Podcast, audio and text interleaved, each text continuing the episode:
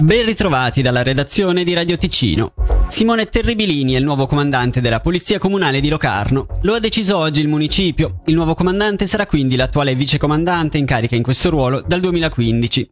Durante i mesi di comando ad interim, ad interim Terribilini sostiene il municipio, ha dimostrato di essere in grado di fare squadra e portare le sue competenze al servizio della città su iniziativa dell'Ufficio della Sorveglianza dei Prezzi si è svolto oggi a Berna il primo vertice sul potere d'acquisto in Svizzera a cui hanno partecipato le quattro organizzazioni dei consumatori.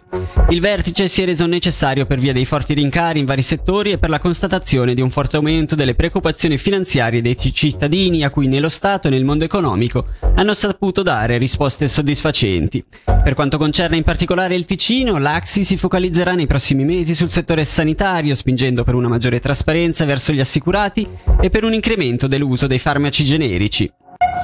Nicolò Parente, sindaco di Lumino, non solleciterà un secondo mandato. Come scrive la regione, la scelta dell'esponente del centro nel rinunciare alla corsa elettorale per il rinnovo dei poteri comunali nel 2024 è dovuta alla volontà di riservare alla sua giovane famiglia tutta l'attenzione che merita.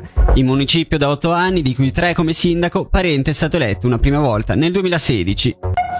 In tema di concorsi, la città di Lugano segnala che il gruppo HRS SA di Frauenfeld, al quale è stato affidato la realizzazione del polo sportivo e degli eventi, ha pubblicato due nuovi concorsi destinati alle aziende per la re- realizzazione del PSE.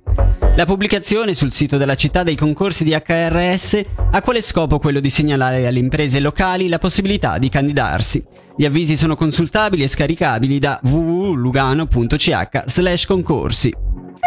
Infine, il comune di Acquarossa comunica che l'acqua è di nuovo potabile su tutto il territorio comunale, compresi Leontica e Ponto Valentino, e può, può essere consumata senza nessuna restrizione. E dalla redazione tutto, vi diamo appuntamento fra meno di un'ora.